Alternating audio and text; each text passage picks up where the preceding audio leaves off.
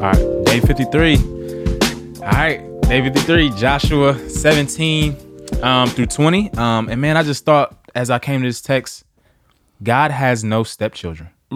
Like, yo, everybody gets an inheritance. Everybody gets looked out for, right? So we left off with um, Joseph's inheritance. Remember, Joseph doesn't receive an inheritance because um, he had two sons, right? And Right. they both received the inheritance. Jacob blesses both of them, Yeah. right? So here in this text, we have Manasseh, right? The west, the west side of Manasseh, west side, West- west side? west side, west side of Manasseh.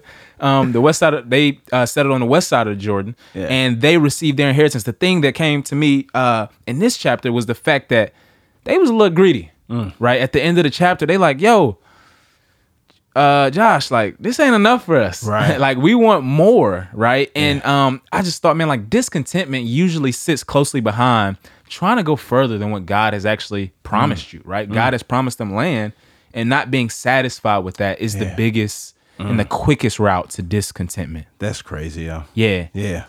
Yeah, man. Throughout this whole thing, um, I I think the one thing that just struck me was, yeah, you know, the first part is just the same thing, the allotment, the Yeah. distribution of land, and we get that.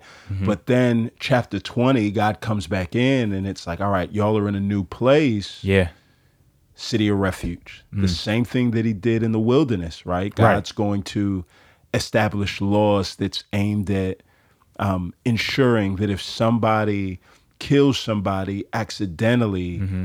vengeance isn't sought on them. Yeah. So what you have is really a repeat of the law that God gave them in the last land, in the new land, which shows that look, look, the location and the scenery can change yeah, but God's character stays the same, right? It just kind of, yeah, the same point that's made at the start of the book, right? Like God's servants can change, the characters in God's story change, Mm-hmm. Yeah. but God's character stays the same. And so you see the same thing here. So even though there's a group of people that find themselves in a new place, Mm. there's still this familiarity of God's concern. Yeah. Yeah. Absolutely. Yeah, man, that's so good. Um, even yeah, again, the Bible is a book about God, right? It's not about us. And that even ties into what I was gonna say next, like the land, right? The land, we had this idea that like, oh, they were inheriting the land, like that was the end all be all. They received the promise, it's all good.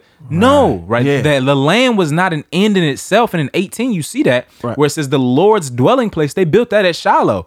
So in other words, it's trying to be, it's very subtle, but the point the text is trying to make is that um there was nothing special about Canaan detached from the presence of God. Right, right, right. Right? Like the point was for God to be with his people. That's the end game of the Bible. Yeah. That's that's why Canaan Je- was just a regular old there. yeah, it's, a- just, a regular old city. It's just a, yeah, it's just a, a city. Like Right. there's nothing. Yeah, it's flowing milk and honey, right? Yeah. But it's not anything special in and of itself, right? Without ah. God, it's the same thing. Yeah, like heaven without God. right.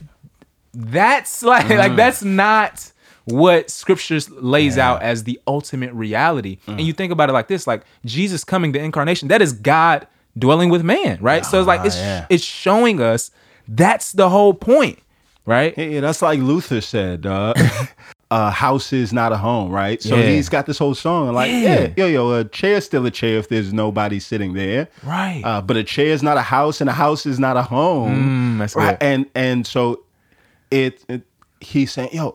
A house isn't a home if you're not there, right? Yeah. Mm. Canaan isn't the promised land, God, if you're not there, right? This yeah, church is not just a church if you're not there, right? Without you there, God, it's just a building. Absolutely. These are just places. The thing that changes, the thing that really gives us a sense of wonder and worth is the presence of God in a place. Yeah, absolutely. And and again to the point of like God being this father that has no stepchildren, you see in the rest of, of 19, they get a little bit more space in the Right. narrative, but everybody gets looked out for. Everybody gets something. Everybody gets an inheritance, and you think about us in Jesus. Jesus is the Son of God, the leader, the better Joshua, Uh. who comes and brings all of us into God's family, and we all gonna get an inheritance if we placed our faith. in. Ah, that's dope. Yeah.